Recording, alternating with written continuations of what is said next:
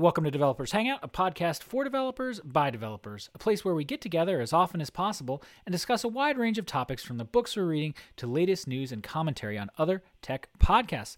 I am Nathan Kirschbaum, and joining me once again is Hey, I'm Al Nutile. Hey Al, how you doing? Oh, good, good. Good, How good. are you? Yeah, doing well, doing well, Yeah. getting back into the swing of things here. So Hopefully. yeah, feeling good about that. Yeah, Um, yeah. End of the year craziness is slowing down. Yeah, it's, it seems like the week week before Christmas here, we're just you know things are starting to starting to align. So hopefully that's the case. Um, yeah, but before we dive in, Al, let me just mention. Um, so sponsorship this week is once again PHP Architect. So we want to we want to uh, shout out to them and say thank you once again. For those of you who don't know, uh, PHP Architect has been published continuously since 2002. The magazine is the only technical journal dedicated exclusively to the PHP world. Uh, you can check out their website at phparc.com. They have trainings, they have books, they have conferences. Um, you know swag all kinds of stuff. Uh, so be sure to check them out. And i know in our first uh, in our first section here the podcast news and other happenings uh, we will talk about one of the articles in their latest release i believe. So i uh, just wanted to mention them to, to start with. Um, anything else we should cover al before we kind of jump into things Uh, no, but they did. PHP Arc just had the conference in DC uh, late November, so uh, there was a lot of video coming out from there. Uh, so that'd be interesting to catch oh, up on that point as well. yeah i haven't looked at that yet Yeah, So one of the things to, to think about is uh, we try and find new material for next year. absolutely Uh, all right, so the first thing on the news list is uh, the latest PHP Arc uh, issue is out, and actually that was 20 days ago, uh, but it's out, and uh, as as usual, there's good reads in there. Uh, one of them was the power of the interface, uh, which is a which is a technique that. Um, you know, before when first hitting into object oriented was hard to really uh, understand the use of it, and, and with dependency injection being so awesome in Laravel, it just shows you uh, how these things can really come in handy to swap things out and to inject them easily. Uh, Yeah. So yeah, good article there. Yeah, totally. Um, yeah, it took me a while to really understand. Um, you know, I, I well, I mean, I, at first it was, you know, like I, I could understand listening to like what an interface was, but um, it took me a while before like to see its power in use, yeah. um, Yeah. and things like that. You know, and um, yeah. Anyway, Well, with that- dependency injection, we didn't come from that. We came Right. from uh, more, uh, I, I guess, just uh, procedural language, you know. yeah, So Yeah, or a procedural way of using PHP. Yeah, absolutely. Yeah.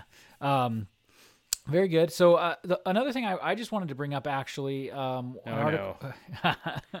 uh, so I've been getting more into like I, I as the year's been coming to the end, and we've been talking more uh, in our jobs about like focusing on tooling more. And uh, as you'll see, Al and I are working on a number of uh, a number of plans for next year uh, around continuous uh, delivery uh, and automation, and getting more into uh, AWS and AWS automation, and really. Um, you know, fully utilizing their infrastructure. So anyway, we've been focusing a lot on tooling and have these kinds of conversations. Uh, and so I, you know, I use Vim a lot, um, but I don't, and and a, a lot of people do. Um, on the server level. on the server it. level, right? Yeah. Um, and sometimes locally if I'm just doing little stuff. Yeah. the the the um, but but yeah, everyone uses it on the on the server level. Um, but I almost always am just using like the simplest. You know, I've learned like eh, eh, uh, over the- over the years, I've just learned like you know whatever the the five or ten commands that I need to get around. Um, and I was thinking to myself, you know, I really want to be. It actually part of the reason I thought of it was I in watching Jeffrey Way and a lot Yeah. of the videos, Yeah. he jumps around a lot, and I think uh, part of the Yeah. reason he does. I mean, I don't know. We'd have to ask him, but part of the reason I think he does that is because, um, you know, PHP Storm and and other editors, um, are Sublime, mainly those two, are very popular for a number of reasons. So a lot of folks use them, um, but uh, folks may not know this, but he really. Uh, is an expert at uh, at Vim, and he even taught on it. If you can actually do, if you're curious, you can um, you can search YouTube, and he's got a ton of videos on there for people who are just getting into Vim and want to take it to the next level, or people who are intermediate and want to take it to the next level.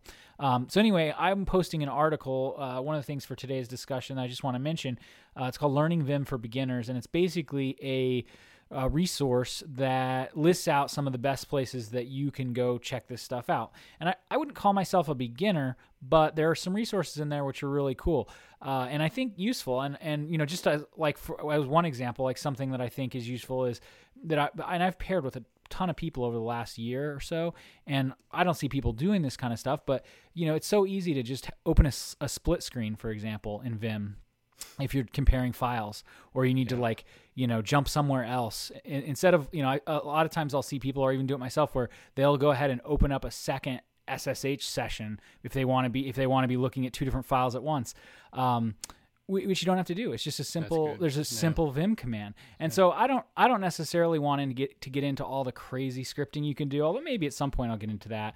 But um, for me, it was more. I just wanted to remind myself and you know and teach myself some new things uh, for efficiency. Yep. Uh, Especially uh, on the servers, yeah. Yeah, yeah, and so and I found it really enjoyable. Just like there's a ton of resources there, and I can just take five or ten minutes here and there. Um, and you know, I think it will improve uh, my my efficiency uh, over the next year. So I'm excited about that. No, sounds good. They even have some games you could play. Yeah, yeah, absolutely. Um, so one article uh, is introducing modeling by example. This is an old article, I think, um, but it's uh, he's pretty well known in the PHP community. I think he wrote Behat. Um, I'm not sure if he was the only person. Uh, Everett or Everzet. Um, but it's just a really great article as it brings Behat uh, out of the uh, more common look of like step by step interacting with the DOM and, and, and into the more business uh, domain level approach of how does how does this test read and how do I use it then to write uh, the code. Um, so it's a really it's a really eye opening article of a different way to use Behat uh, to write test and to build the whole um, project, and, and, most importantly, to not lose um, uh, to cost through translation, hmm. translating from business to the developer language, and it forces everybody to kind of think at the business level.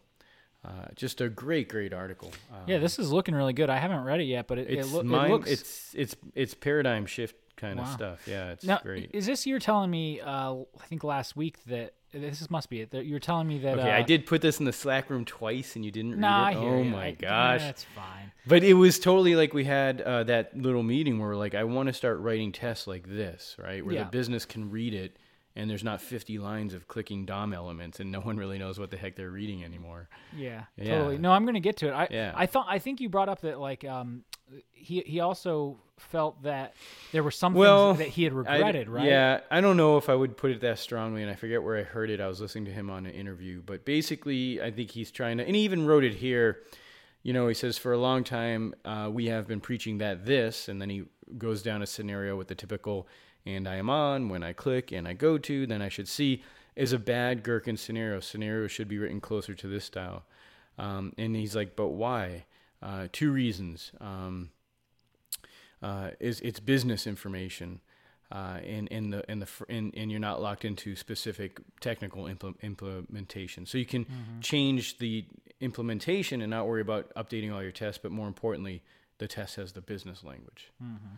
So and you really can introduce that moment in time where you can have a user story signed off by a, a product owner or written by the product owner and then signed off at the end is working. Yeah, totally. Yeah, I just can't wait. Yeah, no, it sounds really good. I'm curious to see, um, you know, how it plays out in terms of. It sounds to me like there's a tricky balance that might need to be played between, um, you, you know, the flexibility of the tool and non-technical writers to be able to write yeah. tests oh, versus yeah. having like really yeah. simple, clear language that is a driver for those tests. Well, like we said, you can move all of the, you can take those five lines of non-business uh, yada yada stuff and put it into the code. So it's not mm-hmm. like you're asking them to learn uh, an, how to code in PHP purely. Right. Uh, you're just saying take those five lines of clicking around the DOM and turn it into one, and I open up the product modal or whatever right. that. Right. No, that, really even that's not even businessy enough, you know. Right. And I check out what's in my cart, you know. Right. Uh, so take that nice language and move it and move those DOM things in the background. Hmm. so Interesting. Yeah. I don't disagree overall, but in the end, from our standpoint, uh, it's it's it's you know benefiting the developers and it's benefiting the QA person who who can and should work at that level eventually. Yeah. So. Yeah, totally. That yeah, great sense. article. Yeah, totally. I'm, I'm excited about it. Yeah. Um, so one I found and I wanted to just bring up here. Um, it- it's called um, it's called modeling an aggregate with eloquent. Eloquent.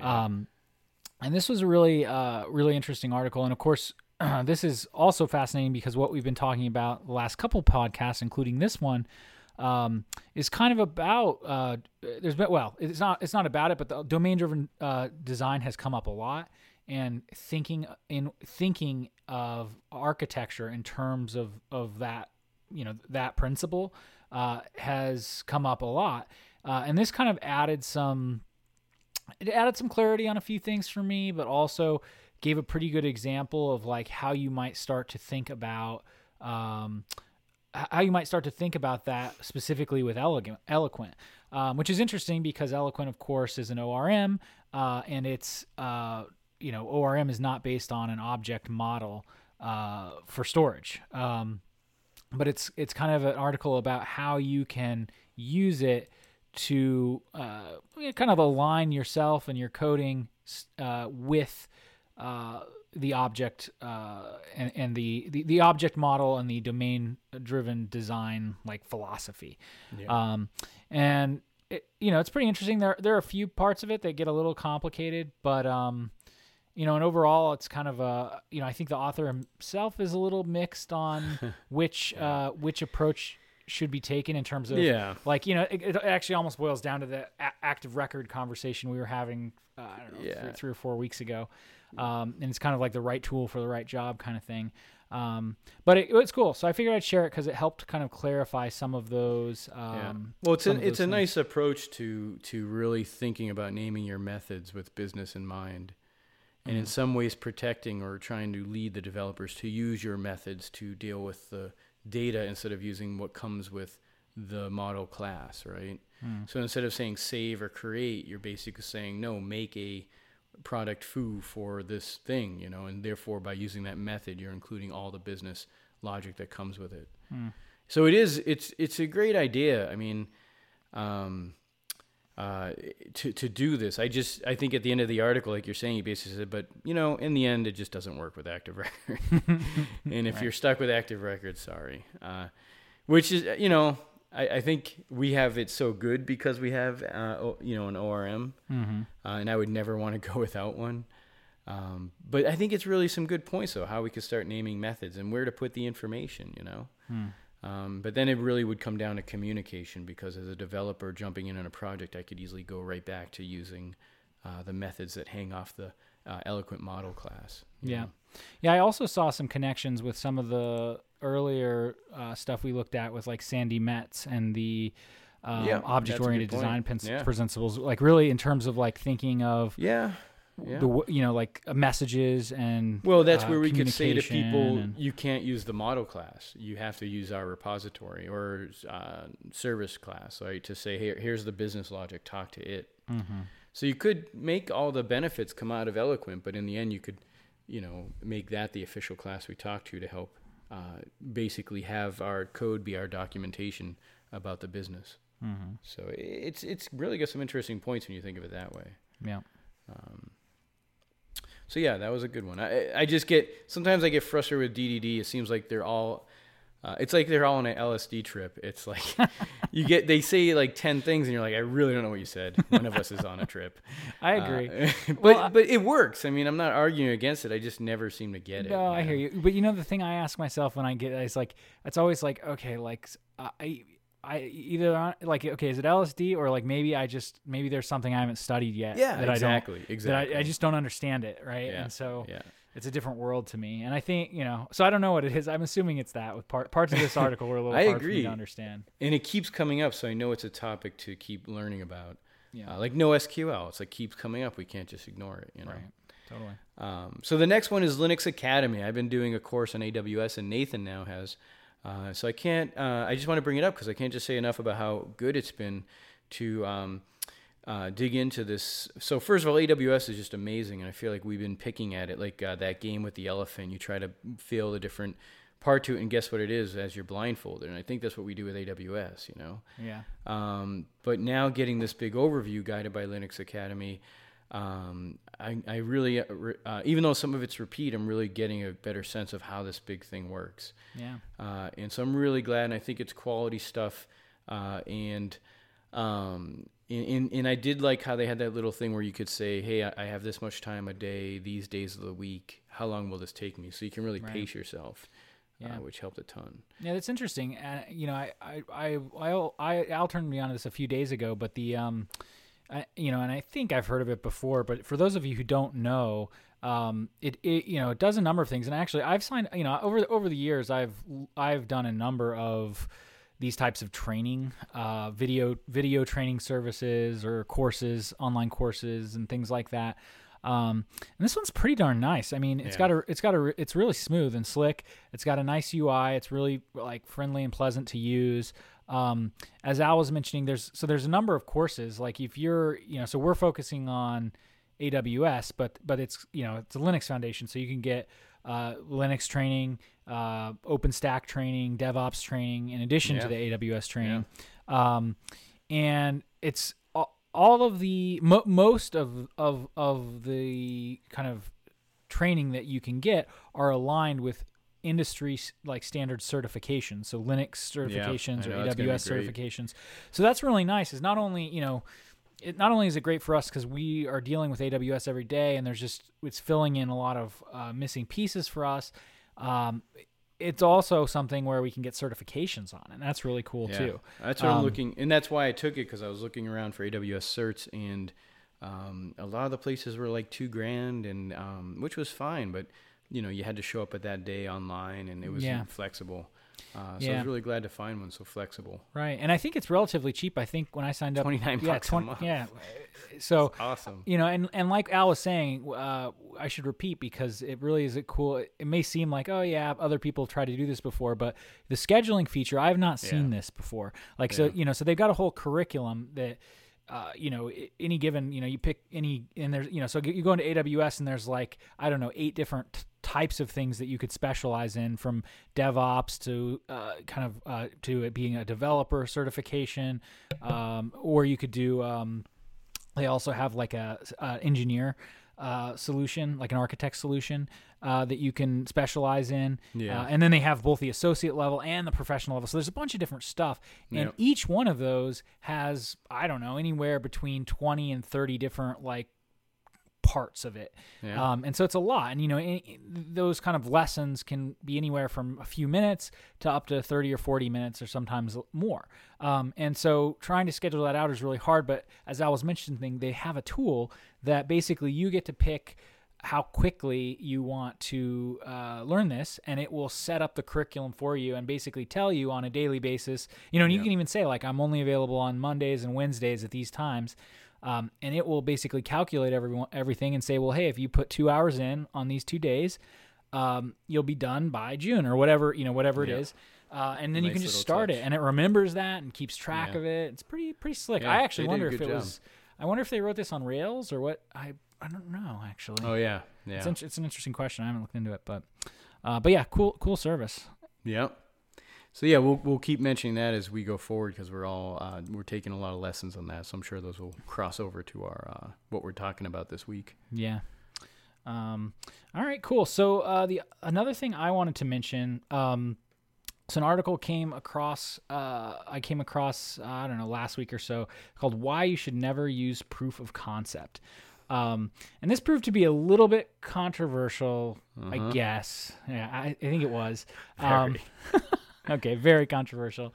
Um, we'll, we'll talk about it a little bit right now. I think uh, you know we talked about it with our team, and um, well, you'll see, you'll see why it was controversial. But basically, there's this, and I, I subscribe, I, I subscribe to this for the most part, which is, and I don't, well, I think I don't think Al does, so we'll talk about that a little bit. But, um, so so to me, the idea, like, uh, so I've, you know, in in the in the years I've been doing this, um, you, you know, even before my, my current gig, uh, working on Laravel with Al, like I've come across a lot of um, proof of concept projects, uh, and in my experience, um, it's it's pretty rare uh, that those proof of concept projects uh, actually get thrown out um, it's more it's it's actually almost always the case that those those types of projects end up in production and then you scramble for six months or however long to like support something that in the beginning was never supposed to make it to production in the first place um, and so you know the the the what this author with this author Ben Morris is uh, saying is basically, and it's not just him actually. He's um, so there's a book, the pra- the Pragmatic Programmer, which is where he's getting a lot of this notion from. It's very a very popular, famous book. Um, I'm sure many of us have heard of. Um, but basically, he's making the argument that um, proof of concept is really not useful. Instead, you should use that. You should kind of look at things as either tracer bullets or prototypes. And prototypes are things that are like very short lived and get thrown out almost immediately. And tracer bullets are things that um, you expect to make it to production, but for now, you are really minimizing like the the feature set and the expectation um, you know, in order to kind of uh, get things done r- like rapidly. Um, and and the, I think the best way that to put to like distinguish the difference and and why this author would say that there's no room for a proof of concept um, is that a prototype is good for figuring out what you are doing like you know like you you need to answer those types of questions like what what are we doing here and for that a prototype is really good um, a tracer is good for demonstrating how you're going to deliver that, like basically production ready, um, you know, uh, code, uh, professional yeah. level code. Um, in, in the case of proof of concept work, it really doesn't provide, you know, any in, in the way that he's framing it, at least, it really doesn't provide any value. Um, and and I the reason I like this article and, and I like thinking about it is because that's kind of been my experience. It, eh, it, eh, you know, it's it's not like it, eh, I don't know. it's not like anything terrible has happened in terms of like um, you know. I, there's no there's not been a project that I worked on that failed because we did a proof of concept. Yeah. Um, but I think that in the long run, we probably would have saved some time and money had we looked at things a little differently. Uh, so I found it really interesting. So I think basically the title is uh, clickbait, and I think in the end you can exchange the word proof of concept for prototype, and then in the end we totally agree on this. That's all I thought about this article. Yeah. And I think there it's I think he defines tracer bullets in prototypes in ways that are uh, a good way to look at how to approach problems, right? But I think prototype is a proof of concept. It's the same thing. Disposable code to get through an idea to see if it works. Mm-hmm. That's it. As long but as I, we really keep to that, you know, because yeah, I mean, you and I have done prototypes that we don't throw out before, so we have to start sticking to that. That you know? is, but that's the lesson to be learned, is is to set expectations properly. Right. And and and what does that mean? Does it mean we use a a silly tool that makes an image based HTML website for you because you don't want to code it? Or does it mean that you code it in a way that it's on its own branch and could never go into production? Like there's so many options. We'd have right. to decide what is the way we feel best about. Well, and it probably depends on what you're doing. Exactly. Too. Like, like um, could be static HTML yeah. with jQuery. But the the thing is in the end that um uh you know, I think these are no different than saying, hey, we're going to spike or hey, we're going to build user stories and, and take our time, mm-hmm. right? And in the end, both ways are needed. Just depends on the situation. You know, right. it's like, um, so yeah. I, so I think I, after reading it carefully, I'm like, well, why are we getting into a hype about this? It's basically this person decided to make a title that will catch people's attention, and then he just swapped out the word prototype uh, for proof of concept, or vice versa. In my mm-hmm. opinion, you know. Yeah. Um, but I otherwise, point, I liked it. I think people look at like so. I, I had someone just ask me for a proof of concept uh, yeah. Friday, and it yeah. was. Um, you know like the the word i think i think the the, the part that's tricky is he kept asking for a functional prototype. Yeah. Uh, or sorry a functional proof of concept. Yeah. Uh, and, and we had like a discussion about like what that really meant. And it turned out that what functional meant was yep. that he was going to be able to use this in production right? Yeah um, so that's just term you know so the problem wasn't proof of concept. Like you're saying it was just like hey uh, you don't really need a proof of concept. You need right. At, at that point you would say you need a uh, a, a, tracer bullet, and then you would really impress them because right. you're like saying a new word. so to, to them, to most of us, you know. Right. So yeah. Uh, but no, I mean, so I think these are great things to think about as we're trying to do now, more yeah. more so. Totally. Uh, and in the end, we all agree we don't want our prototype slash proof of concept to go live anymore. We want there to be space to do that stuff, but at the end, say, you know, like we said, we're done, but we need another three months to really make this happen. So we built the expectations uh, accordingly. You Right. Know? Right. Makes sense. Yeah, yeah. All right, should we jump into um, latest readings? Yeah, latest readings. Uh, we're both reading Continuous Delivery by Jez Humble. Uh, we just finished the chapter before testing, uh, and it was good. Still a lot of overview. Uh, so, um, and we still have a lot of questions, and we're still in that part of the book where they don't have answers. They just keep saying in chapter 14, we're going to talk about this. And I'm like, well, what the heck? Uh, but the testing chapter, which I read ahead on, does I, I feel like get us to the point where they're giving us answers. So I'm, That's I'm, good. I'm happy to be reading. Any highlights there? Like uh, any, anything worth noting on the testing stuff? Um, you know, they talk about 80% coverage is a goal, but then they talk about uh, the different type of testing and then, you know, feature testing versus um, performance testing slash, you know, you know, what you you know, load testing and things like that. Mm-hmm. Um, but, uh, you know, so, you know, it's going to be a lot of challenging questions there. Like, what is it? Do we agree with 80%? Things like that. Right. And, and they do talk about happy path testing where you're basically doing UI testing at the happy path level. Mm-hmm. Um, and- and, and that helps you to stay focused on, on getting this thing to production. Yeah. So, yeah, Yeah. so I'm glad we're all doing it. It's a, it's a, it's a good book. It's, Yeah, it really very is. challenging. Yeah. So, I think it's gonna be uh, it's gonna change a lot of stuff for us. I'm excited about it. yeah, Um, yeah, it's totally going to change a lot of things. Yeah. I'm just excited about like uh, getting things really automated and predictable. Um, Yeah. You know, so and we we've like the nice thing is so we, you know we've been working on this for a while throughout our projects. Like you know when I say this, I mean like thinking really hard about like testing and test coverage and how can we deliver awesome software fast. Um, and so th- that's obviously no new thing. And so one of the nice things that we're finding is that we actually have uh, a lot of stuff done already, um, which is which is nice. Um, you know, so like we were already using automated testing. Yeah. uh, You know, we're already CI, into code yeah, ship. right, exactly. We're already using CodeShip. Um, you know, I think the biggest area or biggest blind spot right now, which Al's spending some time working on, is like infrastructure level, like AWS automation, where you know we've got some of that stuff automated, but like I think we'll get Yeah. into some really cool concepts and tools, and we'll talk about them here in the future. Yeah. Um, for really making it like push button deployment, like where where any developer can set up an environment on a, on his or her local, uh, or you know you could set up a new a new environment and everything is push button.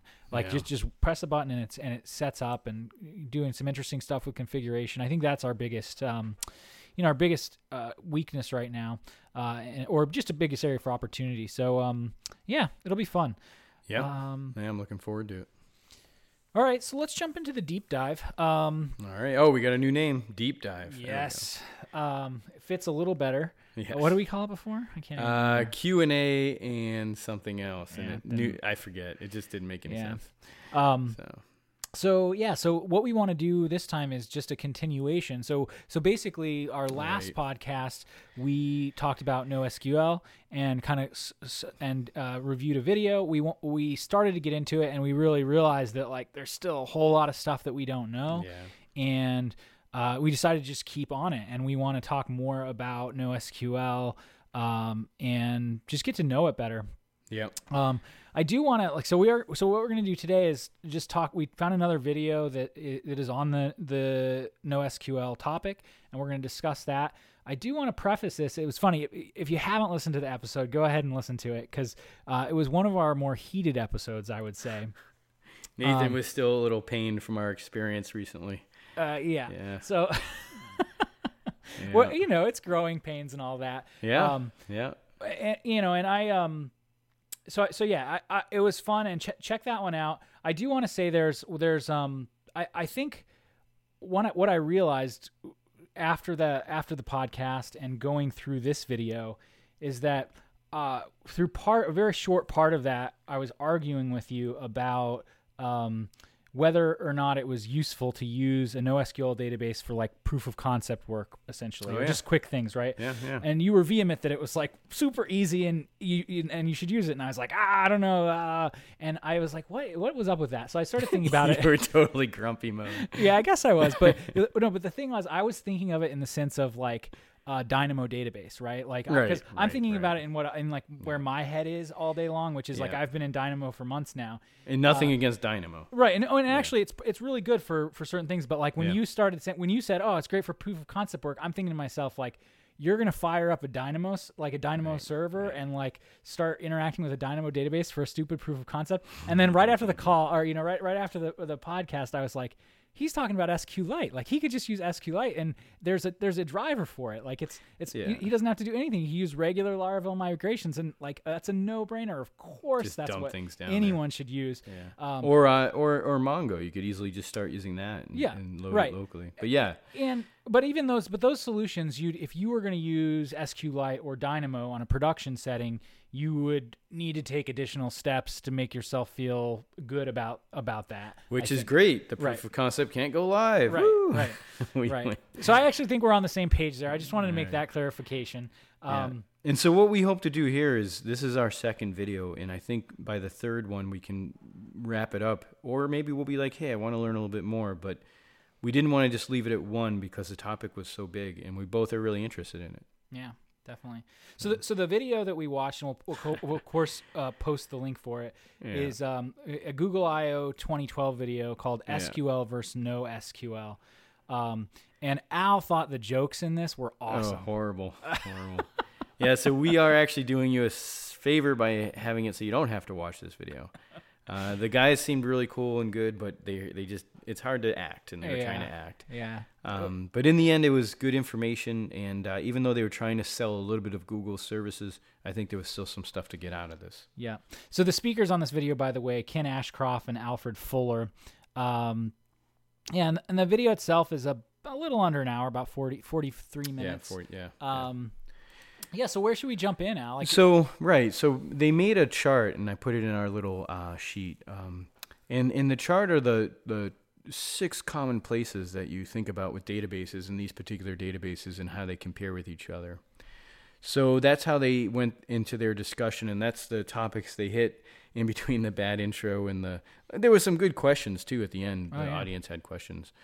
Um, so, uh, so we can go down this list and get a sense of these topics that they were doing uh, scores on, and, and see what we, you know, what struck us as as us understanding more as we walk away, like Yeah. when to use it, when not to use it, and what are the limitations. Yeah, absolutely. And and on and before we get into this list, honestly, it helped uh, for me. It helped with some Yeah. context too, because Yeah. I am f- I am familiar with some very specific products or types of NoSQL. So like obviously I'm familiar with Dynamo and I'm familiar with SQLite, but um. But Yeah. that's about you know like I and I know a little bit about Mongo and you know but that's about it and so it was Yeah. it was kind of nice to get in here and so the the two products of course that they talked about most were Cloud SQL which is Yeah. which is essentially their MySQL service. Uh, so that's probably comparable to um, oh, what's Amazon's called, right? It's uh the the the um oh, I'm gonna forget it right now. Which one? Uh, yeah, Amazon's MySQL service. I don't know why I'm Uh, forgetting uh, it. So Well, they got their custom Aurora. Uh, uh, no, the but they're yeah. Well, we should be using Aurora, but we use RDS. But next Right, year we RDS. go That's all the Aurora. one. Right, RDS. So Aurora is their like, um, It's just a fork of MySQL. It's 100% Exactly. compatible and Yeah. faster. yeah, yeah. Um, Um, so but anyway, and one thing with SQLite is it does have a JSON plugin, so you could use it uh, in some ways um, to, to dump JSON, like you're saying. But Hmm. yeah, um, interesting. I don't know if Um, it would be my first choice though. If I was doing a, p- a proof of concept, that'd be interesting to think about later. right. No, I But would it- totally use SQLite. Uh, You're right because you can, I mean, especially if we're using Laravel, because you can use the driver. Uh, yeah, yeah, you know you can you can use uh you can use the the ORM eloquent Yeah. um so anyway uh the the we're in terms of this this uh video and this conversation um th- they're comparing one product which is cloud SQL um, to another product which Right. is da- called Data Store, and that would be kind of uh, I don't know if it's equivalent, but kind of the the competitor equivalent um, to Dynamo. yeah. Uh, I, f- I forget, and we're still getting into this. Like, there's different um, aggregate databases, or uh, there's different uh, NoSQL databases. Uh, you know, key value or or document, Document, based uh, right. things like that. Yeah. Um, so yeah, the the first thing they cover is is the abilities for these things to query, and, and you could easily say, hey, if I have to do complex queries, I got to stick with SQL. Right. Uh, and it won out in the in in their little fake contest, but in the end, you really got to see that. Um, you know, you could do some things with uh, NoSQL Yeah. uh, quite easily. Yeah, and what was interesting to me too, and this was super helpful, was uh, so so so they also showed the queries for each, Yeah, and so it point. wasn't like you couldn't. So when they were doing the different queries, it wasn't like you couldn't do them at all in the using data store. Uh, Yeah. You know, um, using the NoSQL solution, it was just doing them in MySQL. Were, were like two or three lines of code, and doing them in the data store was like kind of a more complex process. Um, yeah, and so, you know, it doesn't it, it- just because you need to do queries doesn't automatically mean you can't you, you know, you wouldn't use NoSQL. It Yeah. just means it's it, you know, there's there's trade-offs and so you have to balance that with the you know, I think some of these other um some of these other items we're about to discuss. Well, also too, it seems like um, you know, with this video and the one before, like you could store your data in a way that it was aggregated to be relative to that particular need. Mm-hmm. So you would query the right uh, table um, for that particular like thing you're doing. Mm-hmm. Like here's a customer in their profile versus here's a customer in all their orders. Right. Uh, in in those, it's okay in that point to to spread out some data. It, it, it you're not so concerned about, um, you know, with SQL with the uh, with uh, normalizing everything. Right. No, that, that made sense. Yeah. All right. So the the next was there anything else on queries you want to mention? No, I think I think that was the main one. So the next one they covered was transactions. It's another one that comes up, and people are like, "Well, SQL hands down, you can't deal with no SQL and, and transactions." And again, uh, it's not so much even about Google service. I'm sure you can get it anywhere, Mhm. honestly. But basically, there are techniques to um, deal with transactions. They might not be as uh, co- uh, as sophisticated as SQL, um, but they were definitely there. And, and a lot of times, we're not necessarily needing it at that level. Right. Um, And I think this was again a case, and that is kind of what you just said, where it's like you can you can actually do most of what you want to do in u- using NoSQL. It's just depending on what situation you get yourself into, it might be quite a bit harder than if you were using Yeah. um, MySQL. However, if you have other concerns, which, which we'll talk about in a bit, then just as an example of that, maybe scalability is a big concern for you. Yeah. If if if that's a big concern for you, that may you know Yeah. that may really change the balance. And so the, the transaction problems are not really an issue. You're willing to go and, and go that extra mile and have to do a bit of extra work to get what you want there out of the data store. Yeah. Um, but you're going to pay off big time when it comes to uh, scalability. Yep.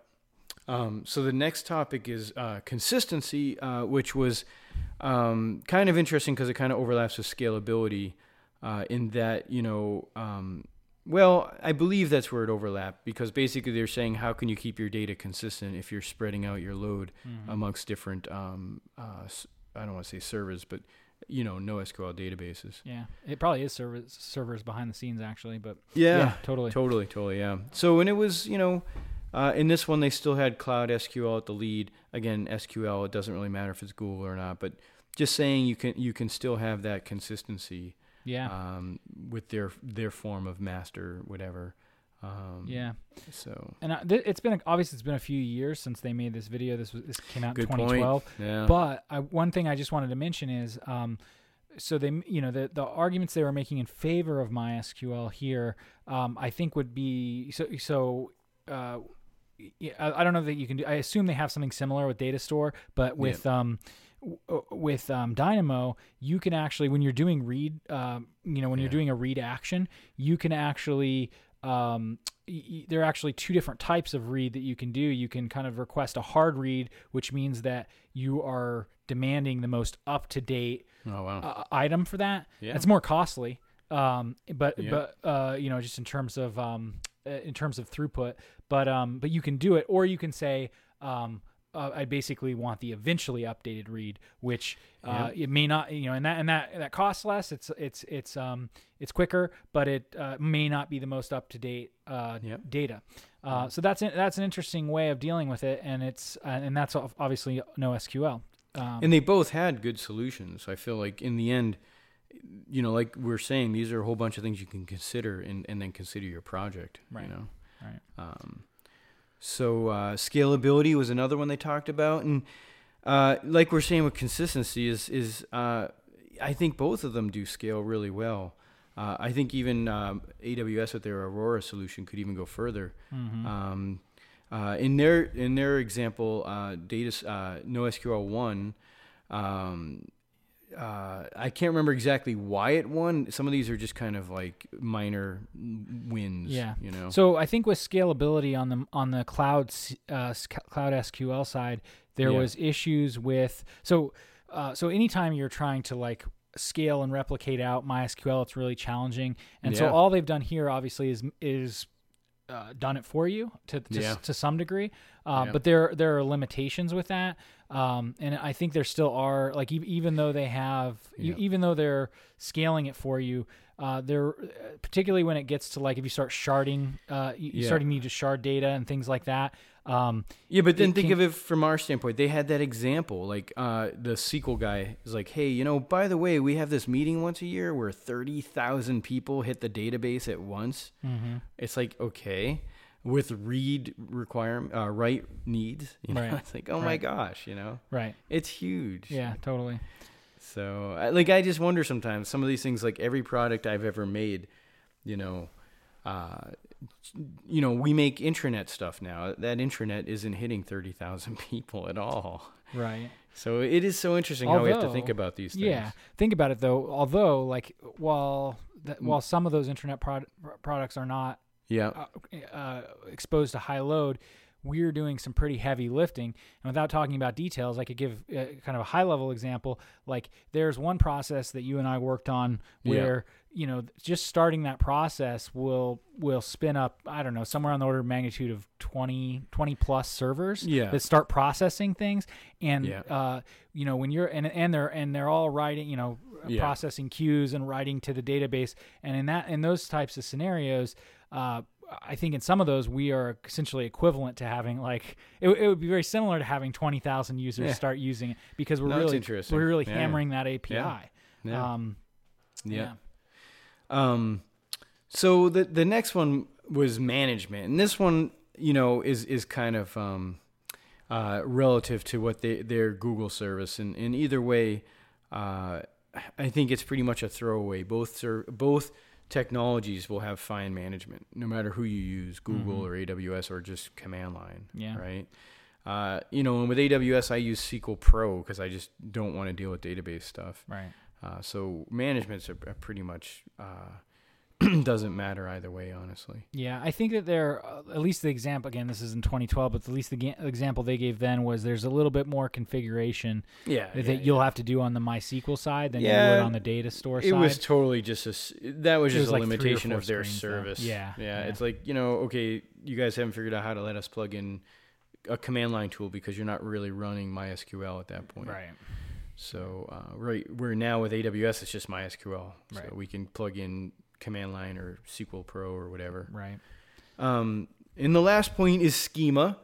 Ooh, we, like, we Um, like to talk about schema Yeah, or lack um, thereof.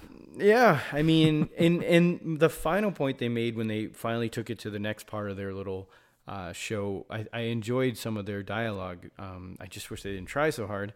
Um, was schema um, how they could use it later on to their advantage using uh, the services. And I don't want to jump ahead too far, but basically saying here, you know, data store NoSQL one at the schema level because it was easier to to deal with schema changes and so forth. Mm-hmm. Um, but you know, we have it again. It's it's SQL's wicked easy. I can run a migration script, so it's not like schemas are hard. Now moving the old data over Mm-hmm. uh, would be uh, uh, tricky, you know. Right. Uh, and, and you have to do it at a time where the database isn't being uh, needed because you might be uh, blocking a lot of things. Right. Yeah, and I think you know another thing that they mentioned here, which kind of uh, harkens back to like something Martin Fowler said, which is Yeah. that um, you know as we're as we're considering these databases, like and you know so far we've been talking mostly about MySQL versus some flavor of NoSQL. Yeah. Um, but uh, and we're putting it that way on purpose because we're trying to compare them, we're trying to understand them. But I think one one thing that Martin Fowler said that is important to, to remember is that uh, it's not like you have to pick one over the other. Yeah, right? exactly. And that's what I got out of this even further. Yeah, and I think um, you know they even gave some examples um, Yeah. that, that were pretty good. I really like the Dropbox example. Um, Yeah, that was interesting. Yeah. yeah. Um, Uh, I like the one though where they said now let's archive the data using Right. NoSQL. So that was Craigslist, right? So we can yeah, so Greg's list. so- yeah, Greg's list, right? Yeah. Exactly. Um, Um, so so um, and that but that was good though because the, the basically the way that Greg's list does it is Yeah. they have um, you know any any of the like active posts. It's a job board for those of you that Yeah. don't know. Any of the active posts are uh, managed in MySQL and uh, you know handled in a very kind of like um, handled in a pers- very persistent kind of way. Um, the the the then but then once they're done, once they've archived them, Yeah. it- it's actually moved to um, to a, to a NoSQL backend, Yeah. um, and they can work together very nicely. And it was nice too because if you had to update the schema on SQL uh, or SQL, then they, they didn't really care about the archives as Right. much. They would just keep dumping that new schema in there, and they didn't have to go back and update all the old schema. Right. And and that has data issues too because your old schema didn't have certain columns and stuff. You still wanted not to have those columns, Right. and you still wanted to have certain data in there that it had before. It was really a nice balance of the two. Yeah. Um, so yeah, I mean, I mean, basically at the end, I realize again, there's answers to all of these things that people bring up, saying you can't use NoSQL because you want transactions. Like, actually, I can still have transactions. Maybe not to the extreme amount that your project might need, but enough that I can move forward. You know. Uh, but then also again, how to walk away and, and, and still think about using both of them. Right. So, Right. do you feel like the it was uh, a good worth watch, or what do you? Oh think? yeah, no, it's definitely like I would say, yeah, it- it's it's bringing things um a little further into focus for me. I'm still, you know, like I'm I'm still a little fuzzy on some areas, and I wanna I wanna kind of understand better. Um, you know, like I, I haven't quite given up on my thinking, at least in our cases, uh, because we because we use Laravel primarily because we have this ORM. like, Yeah, you know, so right. so there's No, this there, there's this list of six things, and the first three queries, transactions, and consistency. Um, are just I, I think you know it's again it's not that they can't be done with no SQL a- all of them can be um, it's just But we uh, lose it's just totally it's very easy it's Yeah, very no, easy with agree. I MySQL.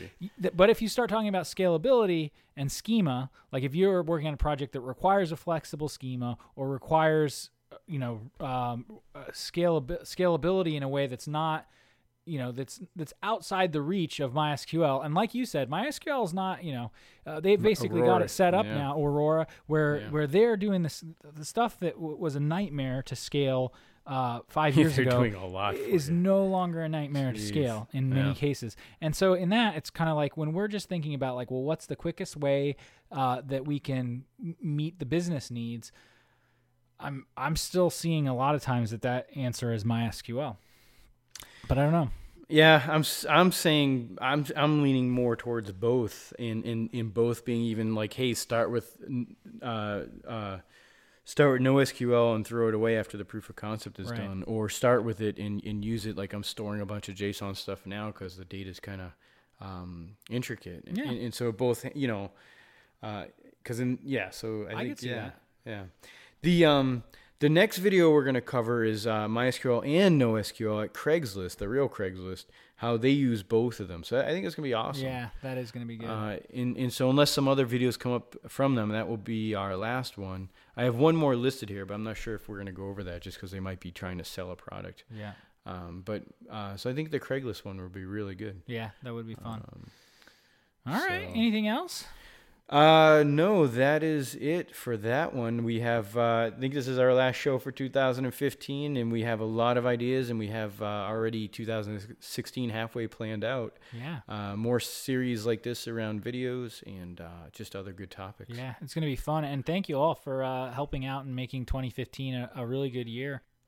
Thanks again for listening to the show. If you can just take a moment to rate us on iTunes, it's a big, big help. or you can follow us on Twitter at Devs Hangout and tweet about the show. Another way is to visit our website at developershangout.io.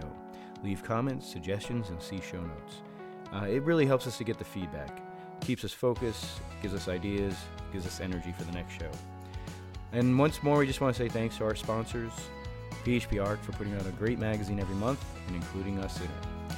Thanks again. See you next show.